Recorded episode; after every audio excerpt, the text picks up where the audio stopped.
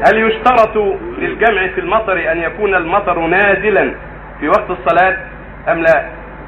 يشترط للجمع أن يكون هناك عذر شرعي للجمع إما مطر نازل أو دحض في الأسواق زلق وطين يؤذي الناس فاذا كان في الأسواق دحض طين يضر الناس ويسبب زلقهم وسقوطهم أو تلويث أرجلهم وثيابهم فهو عذر. أو كان مطرا نازلا يؤذيهم ويبل ثيابهم ويشق عليهم فهذا عذر.